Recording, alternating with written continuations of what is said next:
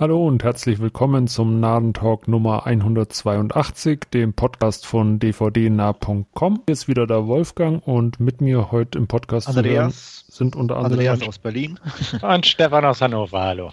Ja, und wir legen wie üblich wieder äh, direkt mit unseren Trailern los und Stefan hat da fünf Stück uns heute ausgesucht und der erste Trailer, den wir uns angesehen haben, ist Inmate Number One, The Rise of Danny Trejo. Ja, Andreas. Ja, werde ich auf jeden Fall gucken. Ich mag Dokus. Ähm, Danny Trejo ist eine interessante Persönlichkeit. Ähm, Ich erwarte mir jetzt nicht wirklich mega viel Neues, weil ich sag mal so, die Story an sich ist, glaube ich, denen, die Trejo ein bisschen kennen und seine Karriere ein bisschen mit den Filmen verfolgt haben, bekannt. Aber ja, so sieht nach einer Talking Heads äh, Doku aus, also viele Leute, viele Weggefährten werden wohl befragt. Das finde ich immer ganz a- interessant, wie andere ihn so wahrgenommen haben und gesehen haben. Ähm, finde ich immer besser, als wenn die Leute selber dann nur zu Wort kommen. Ähm, von mhm. daher, ich bin positiv neugierig. Das bin ich auch. Ähm, ja, als B-Movie-Fan, sage ich mal, läuft ein Danny Trejo relativ häufig über den Weg irgendwie. Und ähm, auch ich kenne die Geschichte so ein bisschen, die dahinter steckt. Finde ich auch ganz interessant einfach, was er so aus sich gemacht hat. Und äh, dementsprechend würde ich mir diese Doku auch angucken. Ich bin jetzt nicht so der übermäßige Fan von Dokus, aber ab und an gucke ich durchaus gern mal eine. Und hier interessiert es mich einfach, Ähm, mal so ein bisschen mehr zu erfahren vielleicht, so ein bisschen aus den jüngeren Jahren von Trejo, bevor er berühmt wurde, halt diese Knast-Hintergrundgeschichte und was, was vorher eigentlich so war. Und dementsprechend sieht das ganz unterhaltsam aus. Und ich sehe das wie Andreas auch so, wenn Weggefährten zu Wort kommen, macht das immer so ein bisschen Kontext her. Und ähm, ja, würde ich mir angucken. Ja, dem kann ich mich eigentlich äh, anschließen. Ich finde, äh, also... er hat ja so ein ganz markantes Gesicht, also er fällt mir ja auch immer auf, wenn er in irgendwelchen Filmen irgendwo auch nur eine kleine Nebenrolle oder so spielt, also er geht Kante eben durch sein, sein markantes Äußeres und ja, äh, auch ich würde mir die Doku gerne mal anschauen, wenn sie dann irgendwo zu früh geht. Schauen wir weiter, der nächste Trailer, Becky, Stefan. Ja, an sich haut der Trailer mich nicht um, aber angucken würde ich es mir bei Gelegenheit schon, einfach weil es wie so ein B-Movie aussieht. Die Handlung ist jetzt nichts Neues. Hat mich so ein bisschen an so einen anderen B-Film erinnert, The Aggression Scale, der auch schon so in diese, ich will nicht sagen Kevin allein zu Hause, nur mit Mädchen oder Kleinen oder Jungen oder sonstiges gegen Gewaltverbrecherszenario äh, vor, äh, existiert hat. Äh, ja, Kevin James, okay, ist mal interessant in einer anderen Rolle zu sehen. Warum nicht? Bin jetzt kein großer Kevin James-Fan. Äh, King of Queens habe ich ab und an ganz gern mal geguckt. Ja, es, es könnte eigentlich ganz gut funktionieren in dem Part da als Neonazi. Wenn das so ein kleiner, straffer B-Film ist mit ein paar Gewaltspitzen drin und der nicht zu dumm oder spannungslos daherkommt, ja, warum nicht? Ich gucke häufiger sowas und ja, könnte passen. Ich muss gestehen, ich fand den eigentlich ganz nice, den Trailer. Ähm, ich würde mir den sicherlich schauen, also ich fand, der hat irgendwas, also allein dieses äh, dreizehnjährige Mädchen oder was, das haben sie im Trailer, glaube ich, mal gesagt, dagegen, ja, äh, Nazi-Gang oder was es auch immer ist, äh, ja, es ist für mich zumindest eine ganz amüsante Ausgangslage. Ich weiß nicht, ob du da schon gesättigt bist, Stefan, aber äh, bei, bei, bei mir hat er trainiert und äh, ja, mein, mein Interesse ist definitiv geweckt. Ich behalte den mal im Hinterkopf auf alle Fälle. Ja, äh, ich fand den auch eigentlich ganz okay. Werde ihn mir wahrscheinlich angucken. Ich finde so immer die Idee, äh, ich sag mal, wenn es Jüngere gegen, gegen Gangs sind oder so, um sich da durchzusetzen, das, das Nette daran oder den netten Dreh fand ich schon, dass sie wohl selber ziemlich einander Klatsche hat. Mhm. Und äh, das macht es dann schon wieder ein bisschen interessanter. Also von daher bin ich da auf jeden Fall dabei. Gut.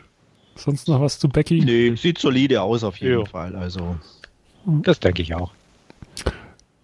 Dann schauen wir weiter äh, zu Sea Fever und ja, als Horror-Experte hier in der Runde fang doch ich mal an. Äh, oh, kein, keine Ahnung, fand ich irgendwie, hat, hat, hat mich jetzt nicht brennend interessiert. Ich fand ja auch die Ausgangslage irgendwie mit diesem Expeditionsteam, das da im Meer auf irgendeine Lebensform stößt, die dann ja mit dem Schiff wohl vereinigt oder wie auch immer. Keine Ahnung, mich hat es so sehr an Virus erinnert mit äh, äh, Jamie Lee Curtis, den ich wieder anschauen musste. Ja, schon fast verdrängt. Frage, Frage. Die Frage ist, ob ich das wirklich will, keine Ahnung. Ja, äh, ja. Ich, ich, ich weiß nicht. Mir hat er nicht so zugesagt. Ein anderer Film, an den ich mich ein bisschen erinnert äh, gefühlt habe, ist, ist The Abyss von, von James Cameron, wo ich immer noch auf eine, eine gute U H D warte, die seit Jahren erscheint, ähm, der ein ähnliches Territorium betritt ja und dann, dann lieber nochmal Virus vielleicht und The Abyss schauen, bevor ich mir Sea Fever anschaue. Also ich hatte tatsächlich ein, zwei Stimmen schon zu Sea Fever gelesen, wo es hieß, das sei mehr so ein düsterer Psycho-Horror-Trip, so ein bisschen Body-Horror, also ein bisschen wie The Thing. Ähm, das habe ich schon mal ein bisschen neugieriger gestimmt. Virus habe ich nicht allzu gut in Erinnerung, muss ich dazu sagen. Also ich auch deswegen nicht. Weiß ich nicht, ob ich so diesen Vergleich jetzt herbeisehne. Aber ja, er sieht, er sieht in Ordnung aus. Hat mich jetzt auch nicht wirklich umgehauen, muss ich definitiv sagen. Ach, bei Gelegenheit vielleicht mal, würde ich mal behaupten. Aber jetzt wirklich aktiv drauf zuzustreben, ist, glaube ich, nicht so das für mich. Weiß ich nicht. Dazu hat er mir irgendwie nicht so viel geboten, muss ich sagen. Er ist, er ist vielleicht ganz in Ordnung. Und wenn das so ein bisschen halt, äh, ja, wirklich mehr so düster und jetzt nicht so reißerisch, effekthascherisch daherkommt, ist vielleicht ganz, ganz in Ordnung schlussendlich, wenn die Atmosphäre stimmt. Aber ja, so wirklich nach dem Sehen des Trailers bin ich jetzt noch nicht so angetan davon. Also mir hat er ganz gut zugesagt. Ich werde mir den sicherlich angucken. Ähm, ich mag so Filme, ähm, habe auf jeden Fall auch ähm, die genannten Filme Virus, Abyss und auch The Thing, äh, den Vibe. Das war so eine Mischung aus allen dreien, fand ich. Ähm, ja, ähm, sieht nach einem netten kleinen ähm, Horrorfilmchen, Düsterfilmchen, wie auch immer es dann im Endeffekt dann aussehen wird, weiß ich auch nicht, aber ähm, ich mag sowas. Ähm, Virus habe ich auch, glaube ich, ein, zweimal schon gesehen. Er ist nicht wirklich weltbewegend gut, aber ich habe den trotzdem irgendwie unterhaltsam in Erinnerung. Also ähm, von daher, ich denke nicht, dass das jetzt eine Riesenüberraschung wird, ähm, Sea Fever. Aber ich hoffe auf gute Unterhaltung.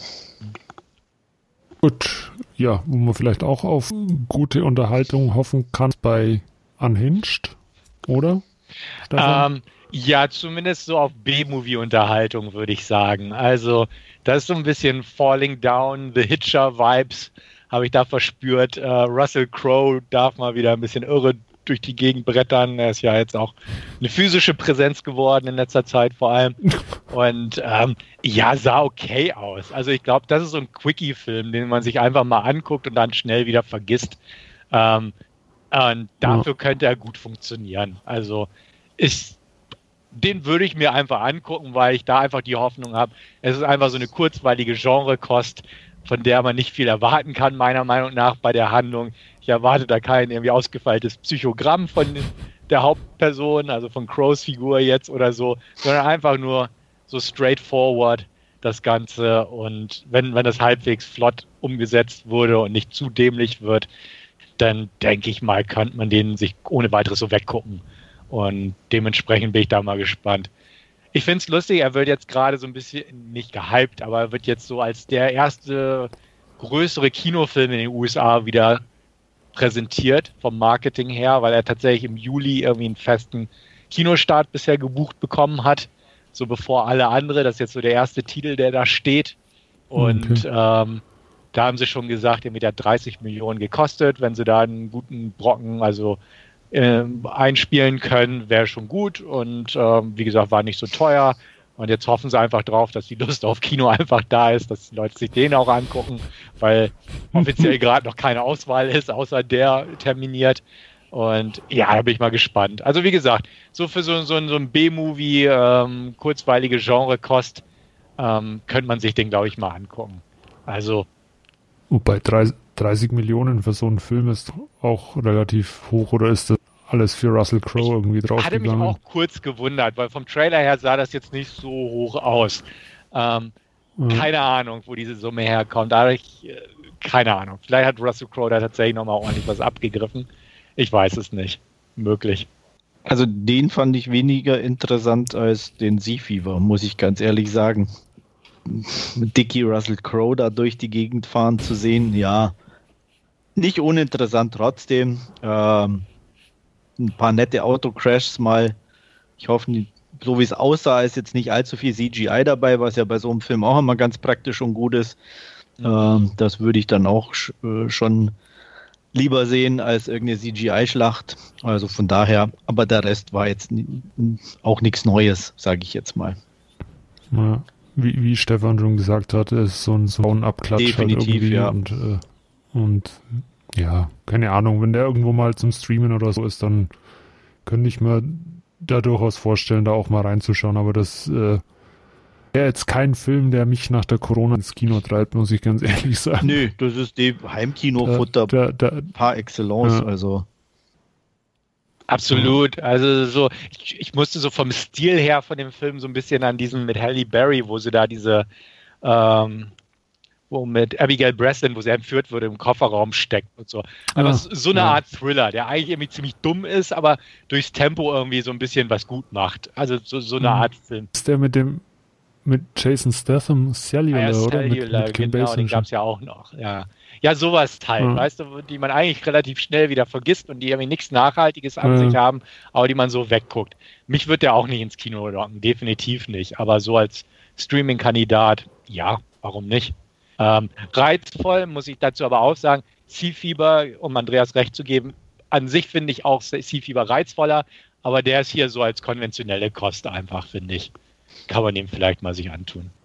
Gut, gut. Und dann haben wir ja noch einen. King of Staten Island von, oder ist er überhaupt von, von Judd ja. Apatow? Ich weiß ja. es gar nicht. Schon. Doch richtig gelesen. Ja. Andreas. Ja, äh, ja, Judd Apatow halt, ne? aber, aber nett, ähm, schräg, unterhaltsam, ähm, der Hauptdarsteller hat mir gar nichts gesagt. Ich fühlte mich irgendwie sofort an äh, eine Mischung aus, ähm, wie hieß er von äh, Mann, M T V, die, äh, die Stunt-Leute. Äh, ja, Jackass-Typ. Äh, genau. Johnny, Johnny Knoxville. Knoxville und den von, ähm, ach Mann, ich hab's heute echt mit Namen. Hm. Ähm, Serie. Äh, der mit ach, was ist denn heute los? Ah, weiß ich nicht. Ähm, der, der, der ja, wo, Jingle, wo, Worte braucht man nicht so viel nee, im genau, Homeoffice. Äh, ich, da verblödet man echt. ähm, nee, er, Strandhaus hat er gewohnt mit seinem Bruder. Ach, Charlie, äh, Charlie Sheen, Sheen, aber sein ja. Bruder, genau, so eine Mischung, ja, ja, ja, ja. Ne? Ja, genau, okay. Aus den beiden ja, irgendwie ja. so, mit, äh, musste ich sofort an die zwei denken, okay. Komischerweise, ja. ähm, aber trotzdem, ja, ja, hat mich angesprochen, fand ich, fand ich okay, ich bin jetzt nicht der riesen Judd Apatow-Fan, ähm, er hat jetzt auch ein paar gemacht, die jetzt nicht so ganz meins waren, aber der sah nett aus, den werde ich mir angucken. Ja, also Pete Davidson ist der Hauptdarsteller, der ist in den U S A relativ bekannt als Komiker. Der ist äh, bei Saturday Night Live gehört er seit Jahren schon zur Stammbelegschaft ah, okay. zum Beispiel. Gut, genau. Bin ich nicht so firm und fit, deswegen. Ja, ich, ich auch nur so am Rande. Und ich glaube, er ist seit einiger Zeit mit Kate Beckinsale zusammen. Ah, okay. Einfach so für die Klatschspalte. Aber gut, ähm, ja, ich bin auch nicht so ein ganz, ganz. Wow, war die nicht mit, mit äh, Weismann verheiratet? Ja, war sie, glaube ich mal. Okay. Glaub, damals. Schon wieder erledigt, genau. Okay. Ja. Ging an äh, mir. Ähm, ja, ich bin auch nicht so der riesen Apatow-Fan. Kann man sich angucken, einige mehr als andere, meiner Meinung nach. Auch hier der Trailer sah in Ordnung aus, kann man sich auch sicher mal angucken. Aber ja, so, so von, der, von der Handlung her hat er mich jetzt nicht so ganz mitgerissen, muss ich gestehen. Ähm, sah in Ordnung aus für die Art Film, ist es bestimmt nett, was fürs Herz, ein bisschen Humor, äh, ein bisschen tragischer Hintergrund, das glaube ich, wird ganz gut jongliert in der Geschichte, aber ja, angesprochen fühlte ich mich jetzt nicht in dem Sinne. Kann man mal angucken, mhm. aber muss man nicht, meiner Meinung nach. Also jetzt aus meiner Perspektive.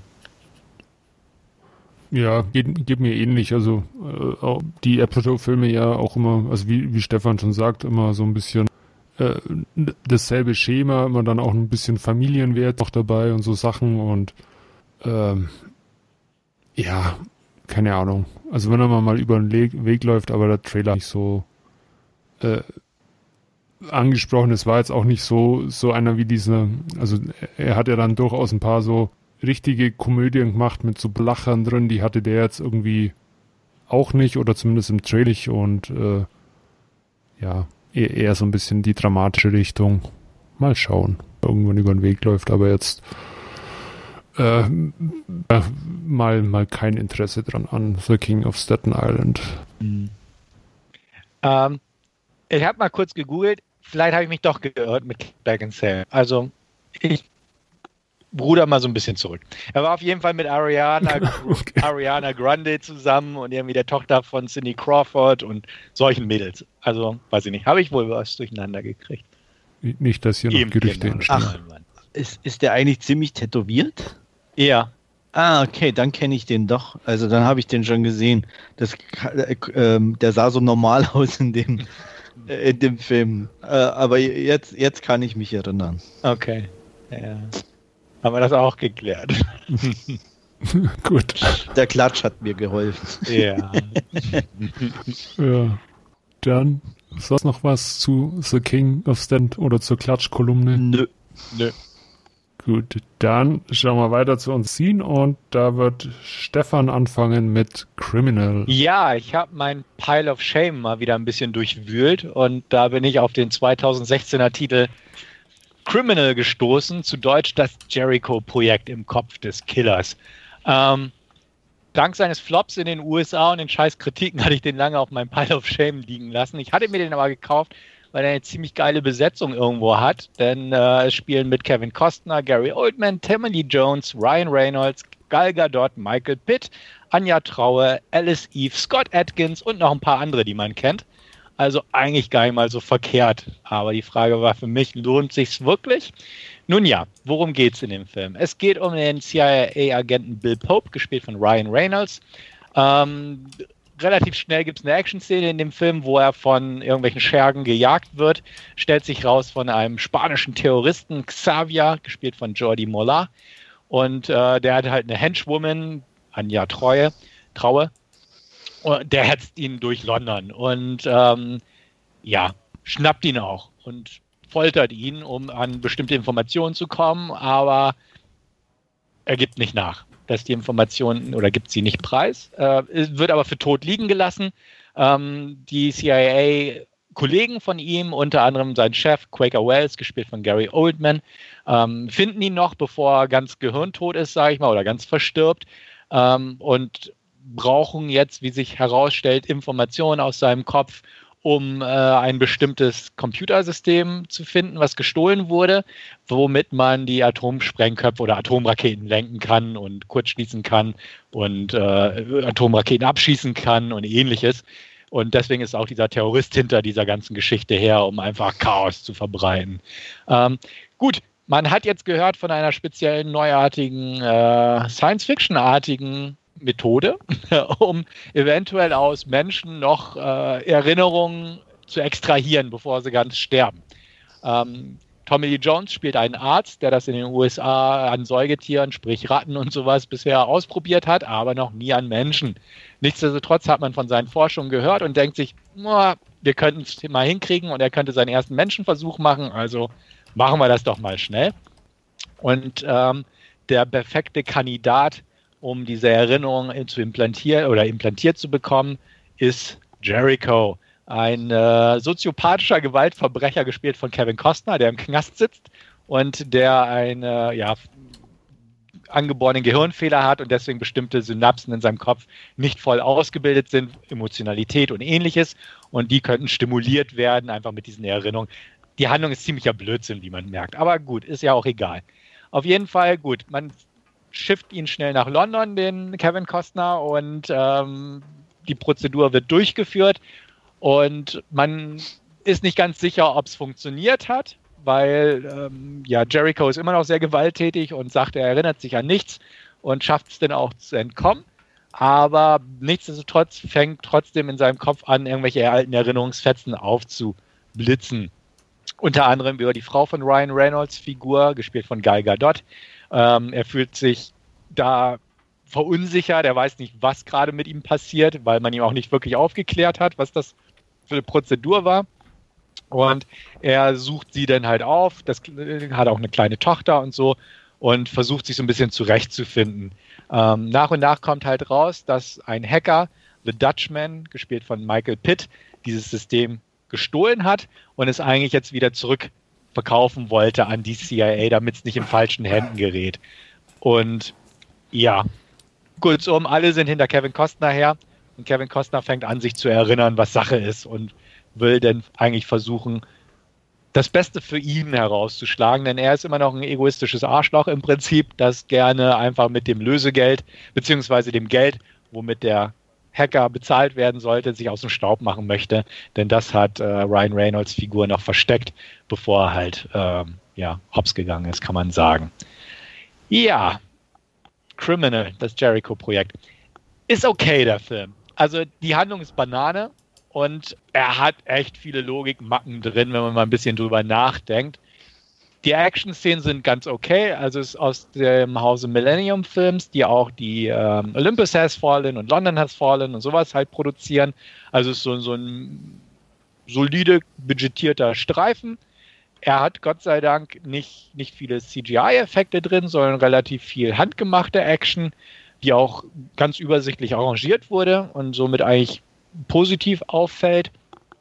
Ähm, Er ist jetzt nicht übermäßig actionreich, er ist auch nicht übermäßig spannend und Charaktertiefe gibt es da eigentlich auch nicht bei den Figuren, aber er ist einigermaßen unterhaltsam, kann man sagen. Also er hat mich nicht gelangweilt, in keiner Weise eigentlich. Man kennt so alles und weiß eigentlich, worauf es hinausläuft alles, aber er funktioniert so für so einen Sonntagnachmittag.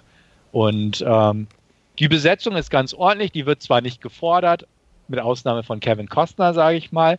Die anderen spielen halt so ihre Rollen. Gary Oldman ist halt der C I A-Chef, der halt hektisch versucht, da irgendwie die Welt zu retten. Und dann Michael Pitt ist der Hacker. Jordi Mollà als, als äh, spanischer, anarchistischer Terrorist Xavier Heimdall ist ein mieser Bösewicht. Also er ist einfach langweilig. Er sitzt die meiste Zeit vor seinem Laptop, macht irgendwelche komischen Sachen am Computer und, und macht mal ab und an mal irgendeine Bo- Videobotschaft klar. Da ist hier Elsa Müller, die, die Antje Traue als seine, seine Henchwoman, etwas interessanter, weil sie schön, schön fies ist. Und ja, Gal Gadot ist ganz nett. Also ähm, die hat eine ganz nette Rolle, weil sie dann ähm, mit Jericho ins Gespräch kommt und feststellt, okay, ähm, das, was er erzählt mit den Erinnerungen ihres Mannes bei ihm noch drin und den Emotionen halt auch, das stimmt tatsächlich und ist keine Blödsinnsgeschichte. Das ist ganz nett gemacht, ohne dass es irgendwie zu kitschig wird, das Ganze. Alice Eve hat so eine Nebenrolle, ist eigentlich total verschenkt. Tommy Lee Jones ist so, ja, halt als Neurowissenschaftler, darf er ein bisschen pseudowissenschaftlichen Blödsinn brabbeln, hat aber eigentlich kaum eine Rolle, außer einem Erklärbär, sage ich mal. Und äh, Scott Adkins wird absolut verschenkt, so als äh, C I A-Mann, der aber irgendwie, ich glaube, eine Schießerei hatte, aber irgendwie keine Fight-Szene, nix. Und ähm, dementsprechend ist das alles jetzt nicht so das Wahre. Ryan Reynolds ist okay am Anfang, aber der ist halt nur kurz dabei. Wodurch der Film eigentlich einigermaßen gut funktioniert und wirklich einen soliden Fuß auf dem Boden hat, ist Kevin Costner ähm, als Jericho. Das funktioniert. Also er hat sichtlich Spaß an der Rolle, so diesen soziopathischen Arsch zu spielen, der aber halt durch diese Prozedur auch äh, zum ersten Mal quasi Emotionen spüren darf und damit irgendwie nicht wirklich was anzufangen weiß und äh, am liebsten das wieder aus seinem Kopf alles raus hätte und da äh, einfach nicht, nicht mit umzugehen weiß, was jetzt Emotionen sind, zumal es ja halt auch starke Emotionen sind, wenn er dann auch noch auf die Figur von Gal Gadot reagiert. Ähm, das ist ganz gut gemacht worden. Ist jetzt auch nicht wirklich tiefgründig, aber es funktioniert ganz gut. Und Kevin Costner funktioniert gut in der Rolle, definitiv. Also er ist definitiv das Beste an dem Werk, während viel drumherum halt wirklich ähm, null acht fünfzehn ist und einfach sehr oberflächlich gehalten wurde. Ähm, ja, unsinnige Handlung, gute Besetzung, nicht langweilig, ähm, solide Action-Momente, optisch ganz okay, handwerklich ganz brauchbar umgesetzt, kann man sagen. Der ist von Ariel Vromen inszeniert worden, einem israelischen Regisseur, der eigentlich zuvor nur The Iceman gedreht hat, so ein Serienkillerfilm oder so ein, so ein Killerfilm mit äh, Michael Shannon, Chris Evans und James Franco. Daher kannte ich den schon so ein bisschen. Aber ich würde sagen, ähm, ja, Criminal, das Jericho-Projekt, kann man sich ansehen, muss man nicht.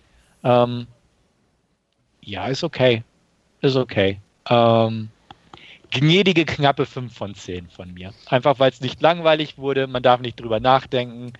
Es ist im Prinzip ein besserer B-Film, aber er funktioniert. Ich habe auch mal gerade nachgeschlagen, der hatte auch ein Budget von etwas über dreißig Millionen Dollar. Keine nervigen C G Is. Ähm, ist in Ordnung. Kann man sich ansehen, muss man nicht.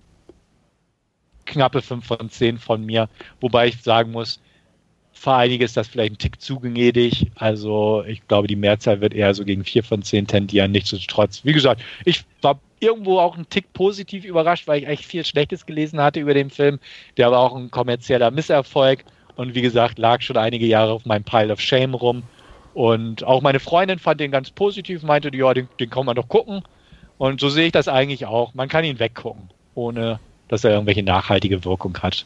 Somit bleibe ich mal einfach bei meiner knappen fünf von zehn für das Jericho-Projekt. Kennt den einer von euch? Mir überhaupt nichts gesagt. Ich muss aber gestehen, ich habe ihn jetzt auch auf die Leihliste gepackt, weil äh, es klang dann eben, wie du schon gesagt hast, äh, einfach so nach einem Sonntags-Nachmittagsfilm äh, dann gemütlich mal anschauen kann. Ähm, und das werde ich dann sicherlich auch mal tun. Also ich kenne ihn auch.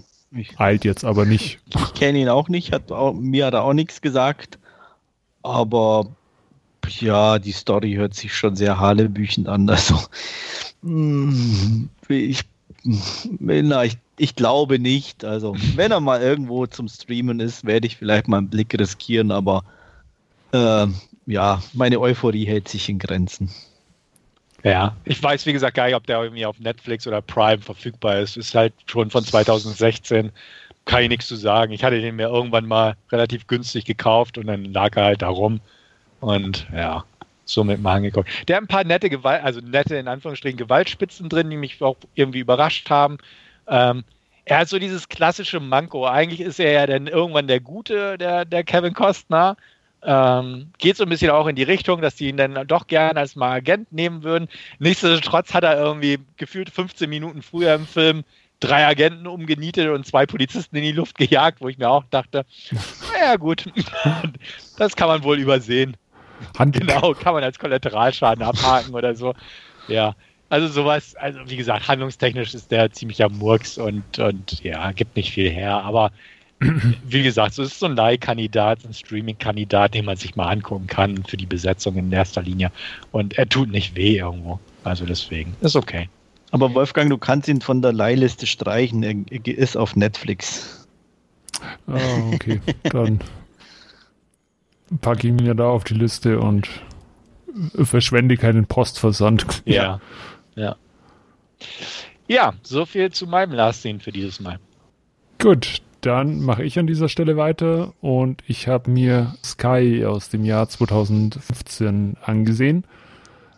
Ja, es geht äh, prinzipiell äh, um, um einen äh, Drohnenangriff bzw. eine Drohnenüberwachung und äh, das Ganze nimmt seinen Ausgang auf einer Militärbasis in äh, Großbritannien, wo in irgendeinem äh, Kontrollzentrum tief unter der Erde äh, Helen Mirren als äh, Colonel Green Powell äh, eine Überwachung mit ihrer Mannschaft äh, überwacht und ähm, sie verfolgen ja eine äh, ehemalige Britische, äh, die äh, mittlerweile mehrere terroristische äh, Schläge hinter sich äh, gebracht hat und ja, die Verfolgung eine geraume Zeit, mehrere Jahre mittlerweile, und ähm, die ist jetzt in äh, Kenia, genauer gesagt in, in Nairobi aufgetaucht, und äh, über ihr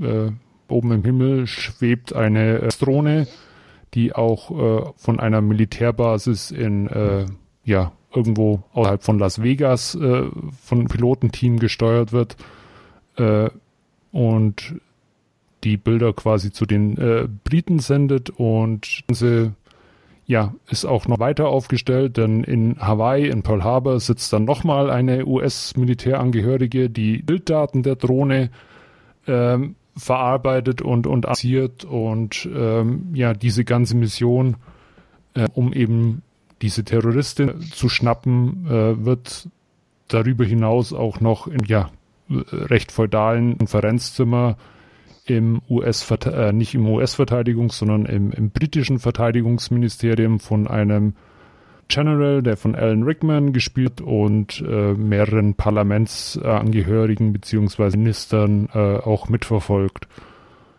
Ja, äh, das Ganze entwich leider dahingehend, dass diese äh, Mission, diese Terroristin äh, zu schnappen, sich dahingegen wandelt, dass man bei dieser Überwachung feststeht oder feststellt, dass ein äh, terroristischer, terroristischer Tag äh, unmittelbar ja, bevorsteht, und äh, dieser ja, Capture-Mission wird eine Kill-Mission, äh, um eben diesen bevorstehenden Anschlag äh, zu verhindern. Äh, das Ganze bekommt aber noch ein bisschen eine Brisanz dazu, denn äh, die ja, äh, Terroristen sind in einem Haus, das sich äh, mitten in einem Vorort befindet, und ähm, außerhalb von dem Haus ist ein kleines neunjähriges Mädchen mit ihrem kleinen Marktstand, kauft dort Brot, und auch äh, rund um das Haus äh,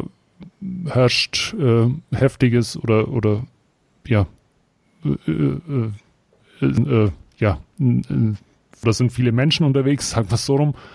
Und ähm, ja, die Gefahr besteht einfach darin, dass es diesem äh, Anschlag oder dann oder bei diesem, bei diesem äh, Drohnenabschuss dann auch zu etlichen äh, Opfern kommen könnte. Und äh, ja, darum geht es in dem Film dann auch ein bisschen oder, oder hauptsächlich äh, in ja, was man äh, verhindert man diesen direkt bevorstehenden Anschlag, der unter Umständen mehrere äh, ja, Personen äh, das Leben kosten würde, oder äh, nimmt man die Kollateralschäden in, in äh, Kauf und äh, ja, führt, führt diesen Drohnenangriff an. Ähm, Das Ganze ist äh, von Regisseur Gavin Hood sehr spannend inszeniert. Es geht ein bisschen, äh, oder es wird immer ein bisschen Verantwortungen hin und her geschoben. Das Militär tendiert immer meistens eher zu diesem Ansch- oder zu diesem Drohnenangriff. Und, ähm, ja, die Minister und, und äh, sonstigen Leute, die diese Mission mit überwachen, die ja, haben eher immer ein bisschen so die Auswirkungen und das mediale Echo Äh, im Hinterkopf, und ähm, auch oft so, dass dann äh, ja einzelne Leute auch gar nicht entscheiden wollen, was denn nun passieren und passieren soll, und und sie, äh, sie diese ja äh, Entscheidung quasi von einem Minister zu irgendwelchen äh, anderen Ministern äh, oben wird, und und äh, ja auch die äh, U S-Streitkräfte äh, und, und Regierung mit äh, hereingezogen wird und äh, um Rat oder beziehungsweise um äh, ja, eine Einschätzung der Lage gebeten wird. Ähm, ja, die Prominenten in der Besetzung sind bestimmt Helen und Alan Rickman, äh, die ihre Rollen ja sehr solide und, und äh, sehr gut spielen. Eine kleine Nebenrolle ist äh, Paul noch zu sehen, der den Toten äh, in Las Vegas spielt, und äh, ja, das Ganze, wie gesagt, spielt in, in Kenia beziehungsweise in Nairobi. Von Setting auch durchaus äh, ja, ein bisschen exotisch und, und dadurch auch ganz sehenswert. Und äh, der Film schafft es über die ganze Laufzeit auch äh, ja, seine Spannung zu halten, obwohl es jetzt eigentlich eher ja, vom, vom Thema vielleicht, man, man schaut von oben auf was zu, ist im ersten Moment gar nicht so äh, äh, ja, den, den Eindruck erwecken mag, dass es äh, durchaus sehr spannend werden könnte, aber es doch dann durchaus äh, übt man dann auch mit und hat auch dieses kleine Mädchen, das da am, am Straßeneck steht, äh, im Hinterkopf und spielt da auch ein bisschen mit den Emotionen seines.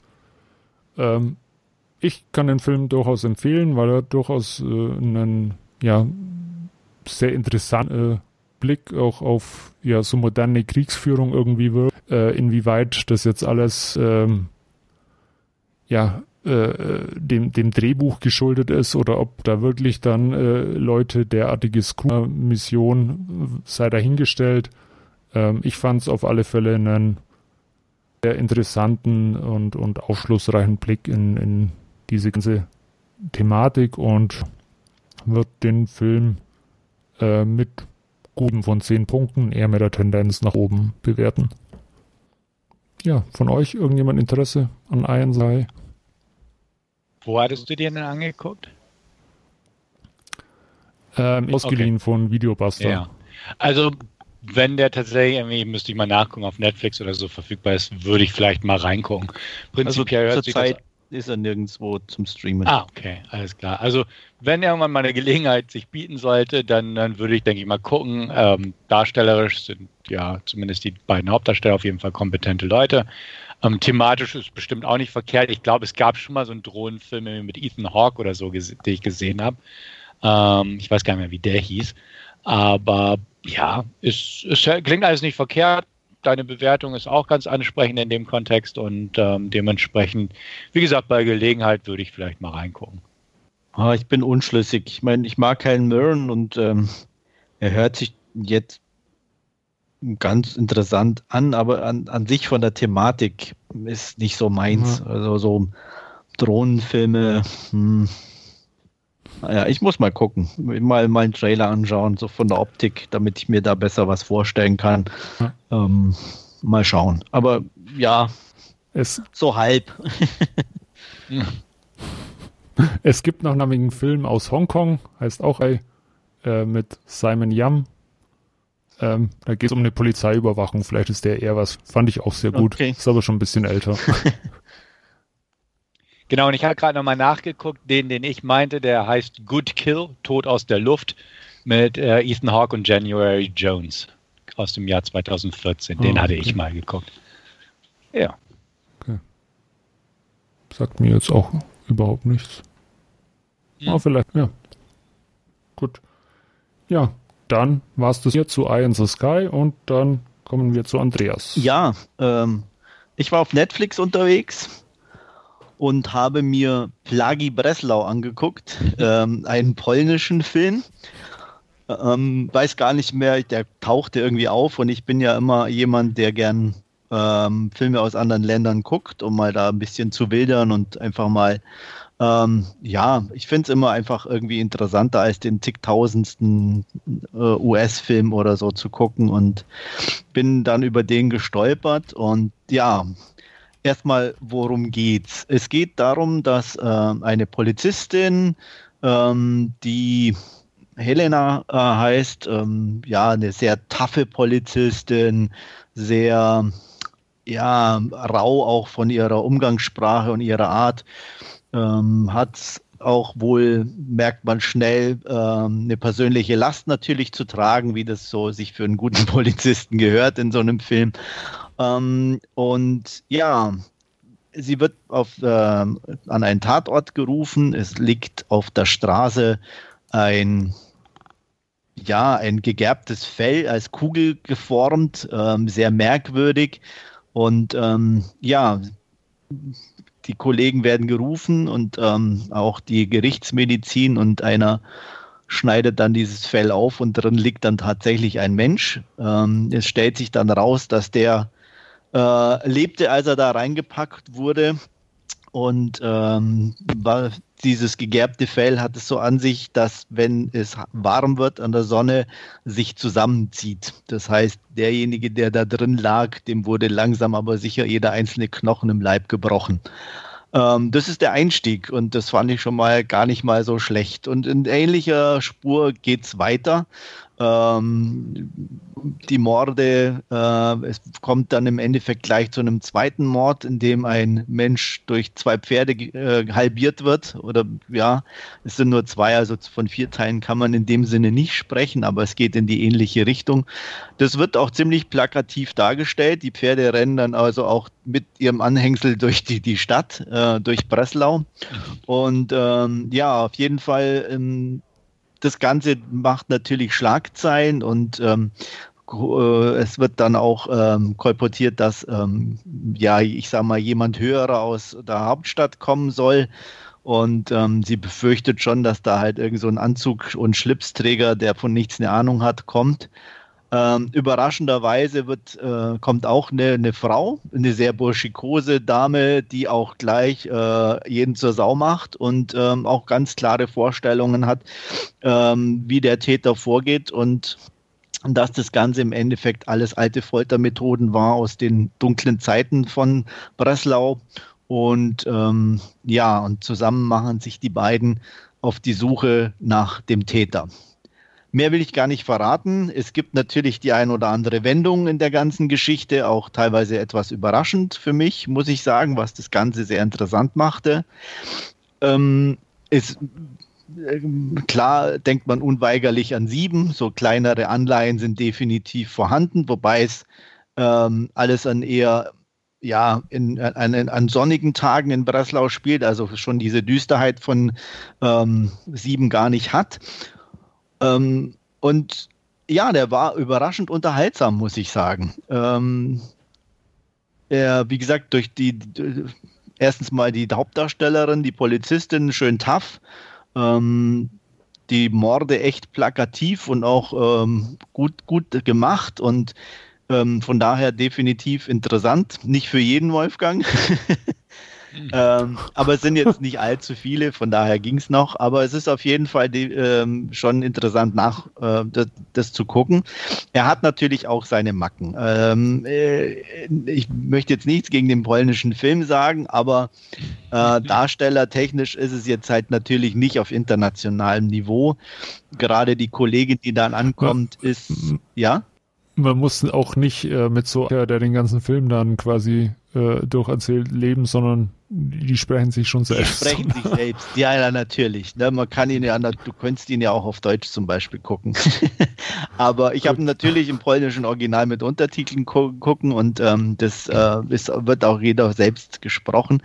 Äh, wie gesagt, ähm, die Kollegin ist dann in ihrer... Ähm, ja, in ihrer Mimik dann teilweise ein bisschen am Overacten und äh, wirkt dann nicht immer ganz glücklich. Aber das kann man mit einem bisschen vernachlässigen. Also ich fand das jetzt, es fällt zwar auf, aber jetzt nicht so mega schlimm, ähm, weil einfach die Geschichte an sich echt interessant war und durch die, die Wendungen zum Schluss, ähm, die man mögen kann, oder ich fand die echt gut und ähm, hat so ein bisschen noch was Sozialkritisches mit dabei gehabt und ähm, natürlich aus polnischer Sicht. Und es war ein interessanter Blick über die Grenze, die ja von meiner äh, Wohnstätte Berlin nicht allzu weit weg ist. Ähm, und ich habe es aber immer noch nicht geschafft. Ich war noch nie da, bin ich ganz ehrlich. Ähm, aber es war äh, definitiv sehr interessant, sehr unterhaltsam. Ähm, die Kritiken sind teilweise auch ganz gut. Ne, nicht alle, aber ähm, habe ich dann hinterher festgestellt, dass ich nicht der Einzige bin, dem der ganz gut gefallen hat. Von daher, wer Netflix ein Abo hat und äh, auch gern mal andere Filme gucken möchte, dem kann ich hier Plagi Breslau ans Herz legen. Kein Überfilm, definitiv unterhaltsam, sechs von zehn Punkten.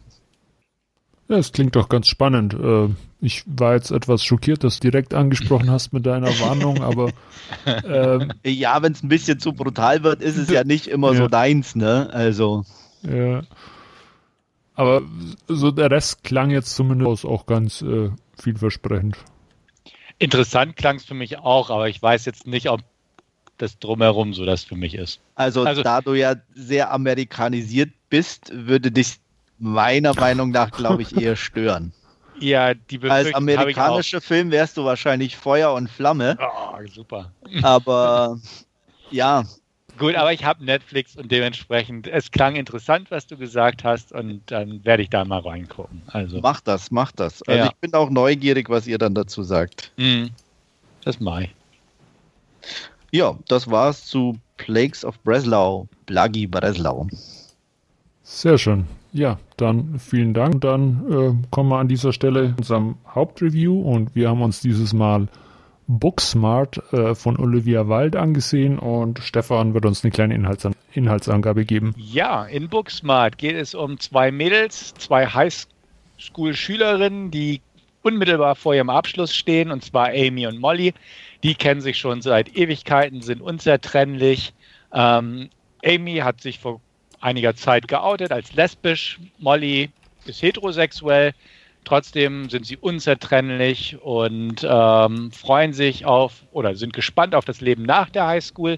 Wie gesagt, die ähm, Graduation-Feierlichkeiten stehen unmittelbar bevor, und ähm, Molly möchte auf jeden Fall, ähm, ja, was möchte Molly eigentlich, fällt mir gerade ein. Ich weiß, Amy will nach Afrika, Molly geht nach Harvard, richtig, jetzt fällt es mir wieder ein.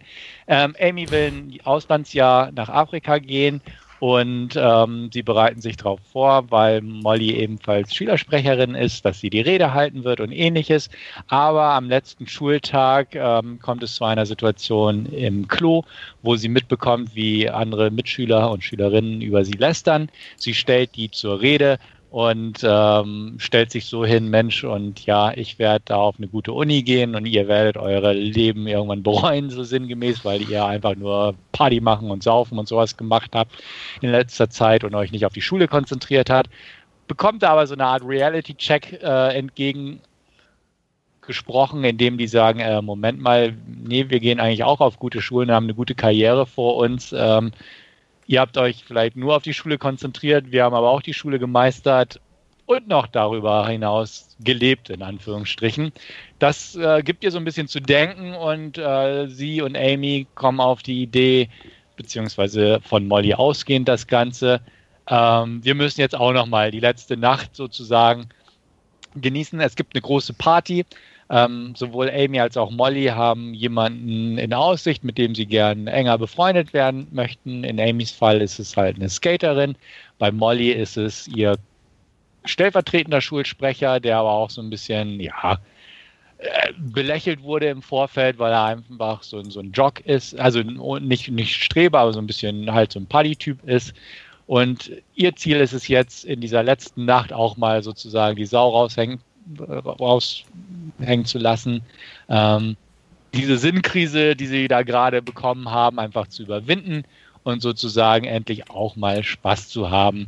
Ähm, ihr Ziel, wie gesagt, diese Party. Das ist nicht ganz so einfach, denn sie wissen nicht, wo die Party ist, und über ein paar Bekannte und andere Partys ähm, kommen sie im Schritt, im Laufe der Nacht Schritt für Schritt näher, und natürlich, wie es bei solchen Filmen so üblich ist, ähm, erleben sie viel und lernen auch ein bisschen was fürs Leben dabei. So viel zum Inhalt. Gut, vielen Dank dafür.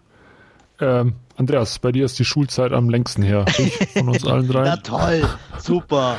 Ihr werdet gleich wieder als alter Knacker gebrandmarkt. Na schön, danke. Ja. Aber es ist ja nun mal wahr, also ich kann ja nicht mal was dagegen sprechen.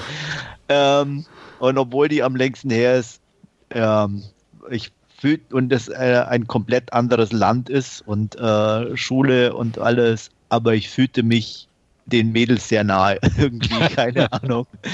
Äh, die machen das so super. Ähm, die ziehen einen so in ihren Bann äh, mit allen ihren Schwächen und, und, und äh, Ideen und Möglichkeiten und ihrer, ja, wie du schön, so schön sagtest, ihrem Reality-Check, der ja immer über die Laufzeit dann noch einen Ticken härter wird sozusagen, ähm, hat mich sehr angesprochen und ähm, war auch ist so ein Ding, wo man einfach mit, mit, mit auf die Reise geht, so ein bisschen, was ich sehr mag. Und ähm, von daher, ja, so als Einstieg, ja, würde ich sagen, das dürft ihr. ähm, ich, ich kann mich da anschließen. Also die beiden Hauptdarstellerinnen, äh, unglaublich sympathisch, haben auch eine, eine unglaublich gute Chemie miteinander. Äh, also die, die, die Freundschaft den beiden wirkt, wirkt äh, wirklich real.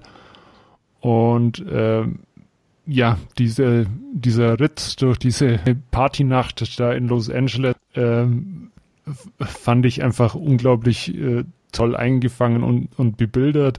Ähm, das Ganze nimmt ja ein bisschen so die, diesen Ausgangspunkt an der Highschool eben, wo es prinzipiell so ein bisschen mit diesen äh, Stereotypen auch losgeht, dass es halt eben die Sportler gibt und, und die hübschen Mädels und äh, die reichen Kids und ähm, das verwässert alles so ein bisschen äh, in, in über ja in dieser Nacht und es kristallisiert sich dann doch heraus, dass halt ja alle doch Figuren sind, aber halt äh, nicht äh, einfach nur die die Sportler, die die Sportler sind und nichts von ihnen wissen möchten und äh, es ja doch alle irgendwie dieselben und, und Befürchtungen haben. Also nicht nur bei den beiden Hauptdarstellern jetzt, sondern auch äh, in wirklich sehr tollen äh, Cast an, an äh, Nebenrollen auch durch die Bank, das irgendwie festzustellen war. Und das fand ich äh, irgendwie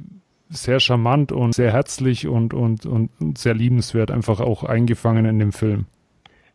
Kann ich mich eigentlich soweit absolut anschließen. Ähm, die Chemie der beiden Hauptdarsteller und die Performances der beiden Hauptdarstellerinnen ähm, reißen einen definitiv mit. Ähm, für ein Regiedebüt erstaunlich gut gemacht, also einfach kompetent, selbstsicher wirkte der Film von den handwerklichen Sachen bis hin zu Atmosphäre und so von Olivia Wilde, echt gut eingefangen das Ganze. Ähm, hat eine schöne Balance geschlagen, immer wieder zwischen, wie gesagt, ein paar ernstere Momente, ein paar Reality-Checks, ein paar total alberne Momente, äh, total überzogene Situationen, ähm, aber ein Gut, eine gute Mischung einfach. Ähm, fand ich teilweise wirklich super amüsant. Einfach so die eine Party auf dem Schiff, die keine Party war, aber hat einfach köstliche Momente drin gehabt. Oh ja. Ähm, großartig einfach. Und der Typ war auch super. Also ja. Man muss eh sagen, besetzungstechnisch ähm, grandios fand ich's. Also ähm, ja.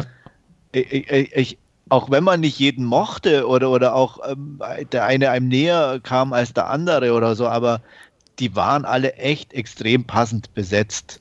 Und ähm, mein Favorite während des ganzen Films, also definitiv Gigi. Ja. Die war für mich... Die immer wieder ja, irgendwo aufgetaucht ist. Aber auch, auch in einer... in einer anderen Sphäre durch diesen Film, äh, also das war echt klasse. Genau, fand ich auch so ein lustiger Running Gag, einfach, ja. Dass sie immer, immer da ist. So ungefähr. Sollten wir ähm, sie retten. Ja.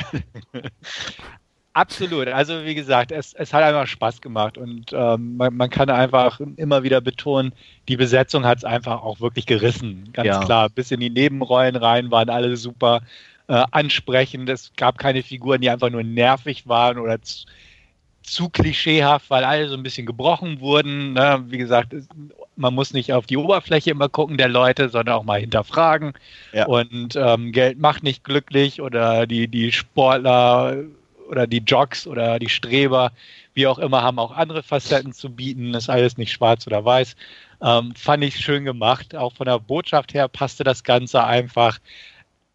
Und wie gesagt, es war immer wieder so überzogen, dass es, man merkte, es, es war jetzt nicht mit erhobenem Zeigefinger irgendwas die Botschaft heimge- heimgebracht, sondern es hat auch einfach darauf abgezielt, Spaß zu machen. Und es hat mir einfach Spaß gemacht. Und auch, auch Jason Sudeikis als, als Rektor, der nachts für Lyft fährt und solche Sachen. Einfach so kleine Momente, so ein paar Skurrilitäten drin. Ähm, Wortwitz auf jeden Fall. Ein echt netter Score. Einfach nicht Score, super, sondern ja. Sound- Soundtrack-Auswahl. Ja, die war auch, wollte ich gerade auch sagen, die war einfach stimmig auch. Und ja. Die, die, die habe ich mir hinterher äh, in, in mühevoller Kleinarbeit in als äh, auf Google Play Music äh, zusammenkratzt, weil ein Soundtrack-Album gab es nicht. Gab es ja. auf Spotify ein Album, okay. okay. Auf Play Music nicht, habe ich mir zusammengekratzt, aber ja, habe ich mittlerweile ein paar Mal mittlerweile durchgehört, äh, weil er wirklich auch äh, sehr, sehr ja, einprägsam war und, und, und den Film eigentlich ziemlich cool unterstützt hat auch. Ja, ich habe mir auch ein paar Stücke auf jeden Fall zusammengesucht und ähm, genau, es passte einfach, es war ganz nett. Was, was ich auch schön fand, ich hatte mir ja erst so ein, wie hieß er, so Project X oder sowas erwartet, so ein bisschen so, mhm. ne, so Ding und ich glaube, es trifft ganz gut so gerade zum Ende hin. Ich habe ihn mit meiner Frau geguckt, die habe ich halt vorher auch gesagt, um was es geht, so, die will das immer wissen. Und ich sage, ja gut, gucke ich mit. Und äh, dann meinte sie dann irgendwann bei einer bestimmten Szene so zu mir so mit etwas belegter Stimme, du hast so gesagt, das ist eine Komödie. Und das hat echt gut zusammengefasst auch, weil es ist halt nicht nur eine Komödie, ne? Es ist halt wirklich mehr so eine, einfach eine Nacht der Wahrheiten auch in einer bestimmten Art und Weise und ähm, das macht's halt irgendwo, hebt's halt über dieses normale Highschool-Comedy-Ding halt weg und trifft es dann auch eher sowas schon jetzt nicht zu, bei, aber so Breakfast Club und, und was weiß ich, wo es halt auch, sagen, ne, genau. mhm. wo es halt auch um mehr geht als nur die Highschool oder Klischees oder, mhm. oder solche Geschichten. Und das hat Olivia Wilde, fand ich, und oder ich weiß auch nicht, wer es geschrieben hat oder wer alles da jetzt mit dran gearbeitet hat, aber die haben das echt super hinbekommen, meiner Meinung nach. Absolut. Ähm, ich, ich bin mir auch ziemlich sicher, dass, dass man den in ein paar Jahren auch noch gut anschauen kann. So ähnlich First Club, dass das immer wieder so ein Film sein wird, ja, man mal wieder rausholt, was, was viele andere Highschool-Filme ja. ja. Aber ich glaube trotzdem auch, was? dass es nicht unbedingt ein einer ähm, wie soll ich sagen, auch ein Film für jeden ist so. Ne? Also es wird, ja. wird sicherlich viele dann die eigentlich so eine klassische Highschool-Komödie oder sowas wie Project X erwarten, äh, wenn sie dann halt hören, ja, äh, Highschool-Partys, die werden da definitiv enttäuscht sein. Ja, einfach weil er nicht so stumpf ist in dem Sinne. Also ja. Pro- Project X mögen wir ja auch. Auf, aus anderen Gründen, Aus ja. anderen Gründen, muss ich gerade sagen. Aber hier ist es wirklich so, so dieses, dieses Herzliche auch mit drin und das, das Dramatische ist dann auch mit drin. Und auch ich musste definitiv so an die John Hughes Highschool-Komödien von damals denken und speziell auch an Breakfast Club, der ja auch witzig ist, aber auch ernst und, und auch irgendwie ja. Emotionen vermittelt und, und deswegen, das, das war schon ein sehr treffender Vergleich, Andreas. Und ja, also ich bin auch sehr zufrieden mit dem Film gewesen, definitiv. Auf die Puppenszene hätte ich verzichten können, muss ich sagen. Das ja. war Ja, ja, die, die war so, die war ich, da war ich mal auch nicht ganz sehr sicher. Speziell. Also, ja. äh, klar, auf der einen Seite hat es so die, das gut wiedergespiegelt, wie sie sich fühlen in dem Moment, aber es war auch strange, also, aber andererseits fand ich es auch dann in dem Moment wieder gut, wo du sie dann tatsächlich gesehen hast, mhm. wie sie da so äh, ne, mit diesen Bewegungen da entlang gelaufen sind. Äh, ja. Das hat dann schon wieder diesen Witz ausgemacht, also da, das war so, ja. ah, während der Puppenszene dachte ich, äh, genau. das ist jetzt auch ja. so, äh, aber dann, als du sie selber wieder gesehen hast, fand ich es dann schon wieder eher lustig. Ja. Und das war so ziemlich die einzige Szene, wo ich sagte, ah, da hätte man sich überlegen können, ob man die ja. nimmt. Vielleicht aber war sie ein Ticken zu lang. Mhm. Also vielleicht ein bisschen kürzer oder so, wäre es dann noch vielleicht ein bisschen angenehmer gewesen. Ja, ja. Aber sonst aber all, alles, alles prima auch. Ne? Die, die Murder Mystery Party, wo es ja in dem Kontext auch stattfand. Und ja, ich... ich fand auch beiden äh, vom, vom Drama Club irgendwie. Ja, ja die, die haben auch, alle so cool. irgendwas. Ne? Das war ja echt, wie gesagt, ja. ähm, der, der Rich Kid mit, mit Gigi und äh, ja, genau. Und äh, die, die Skaterin war cool und so. Ne? Das ja. War, ja, war ja wirklich äh, passend alles. Und ähm, mhm. ja, im Endeffekt war es halt auch so, ich sage, übertrieben gesagt, wie man es selber halt auch kennt. Da hast du so einen Crush und dann stellst du fest, oh, shit. Ja. Äh, doch anders, als du erwartet hast und so, ne? Weil die halt einfach nur nett zu dir waren, so ungefähr. Mhm. Ähm, so wie es halt einfach auch jedem schon tausendmal passiert ist auf der Welt und millionenfach und was weiß ich. Und ähm, von daher auch so nachvollziehbar.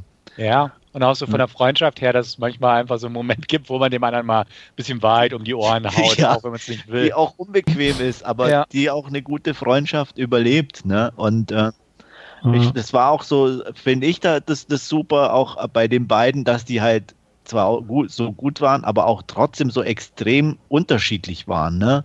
Mhm. Also ähm, die eine so dauernd am Labern und, und auch alles analysierend und so, und die andere dann doch eher die zurückhaltende, aber auch mit einem ganz leichten, aber feinen Witz irgendwo, und ähm, das, ähm, ja, also deswegen, die funktionierten beide super zusammen, wobei äh, me- meine Tendenz dann doch eher bei Amy lag, bin ich mhm. ganz ehrlich.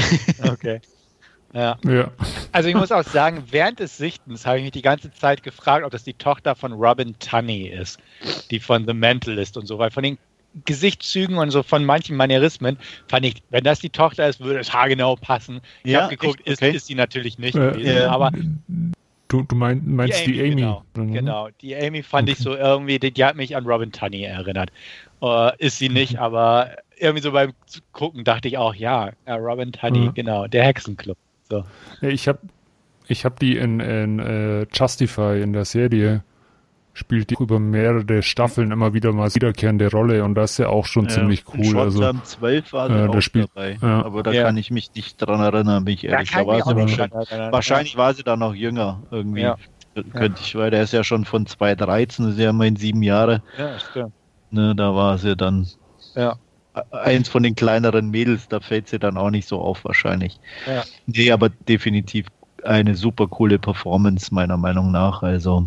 Und auch äh, weitestgehend unverbrauchte Darsteller. Ja, irgendwo. Das war auch schön, ne? Also mhm. ich meine, Jason Sudeikis und ich glaube ja. Will Forte waren, glaube ich, die einzigen. Äh, ja. Lisa Kudrow ja. war die Mutter von. Genau, ja, okay. ja. genau. Ja. Ja. Ja.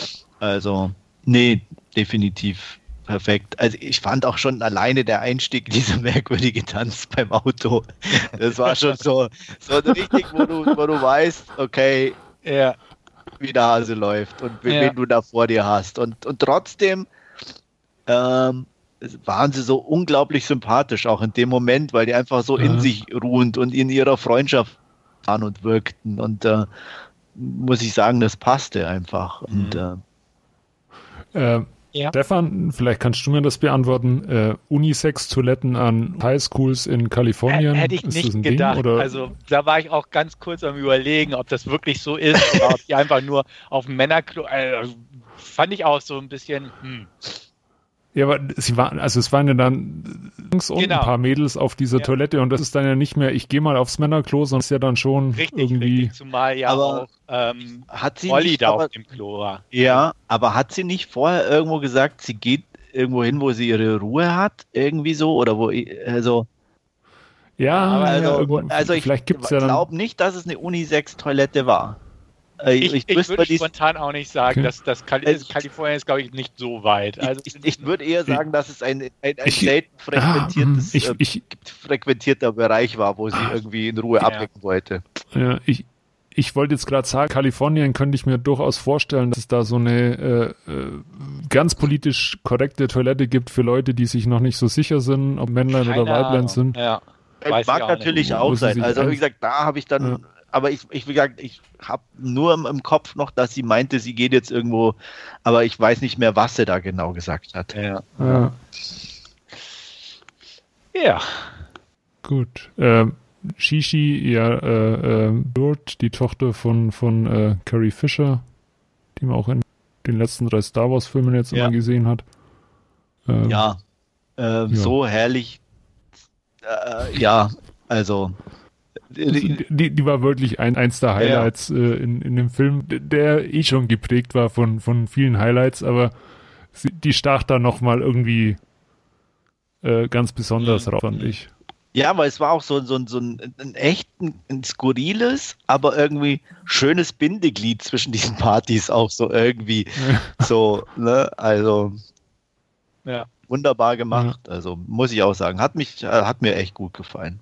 Ja, besser, als ich erwartet hatte. Ich meine, die, die positiven Stimmen waren ja schon da, bevor wir jetzt ja uns äh, Booksmart angeguckt haben. Ähm, er hatte ja schon, denke ich, den ein oder anderen äh, Lobpreisungen bekommen. Mhm. Aber man ist mhm. ja da eher dann doch immer skeptisch, wie gesagt. Und ähm, von daher war ich echt auch positiv überrascht. Ja. Definitiv. Gut, ähm, wie schaut äh, wertungstechnisch bei euch aus? Traut euch. acht von zehn. Bei mir auch. Tendenz sogar zur neun. Ich muss ihn nochmal angucken, um mir da... Aber acht auf jeden ja. Fall. Ja, bei mir auch äh, sehr gute acht und wer weiß, vielleicht reift er noch über ja. die Jahre. Aber gut, da sind wir uns ja sehr gut. schön einer Meinung. Auf jeden ja. Fall. Sonst noch irgendeine Anmerkung äh, zu Booksmart? Nein.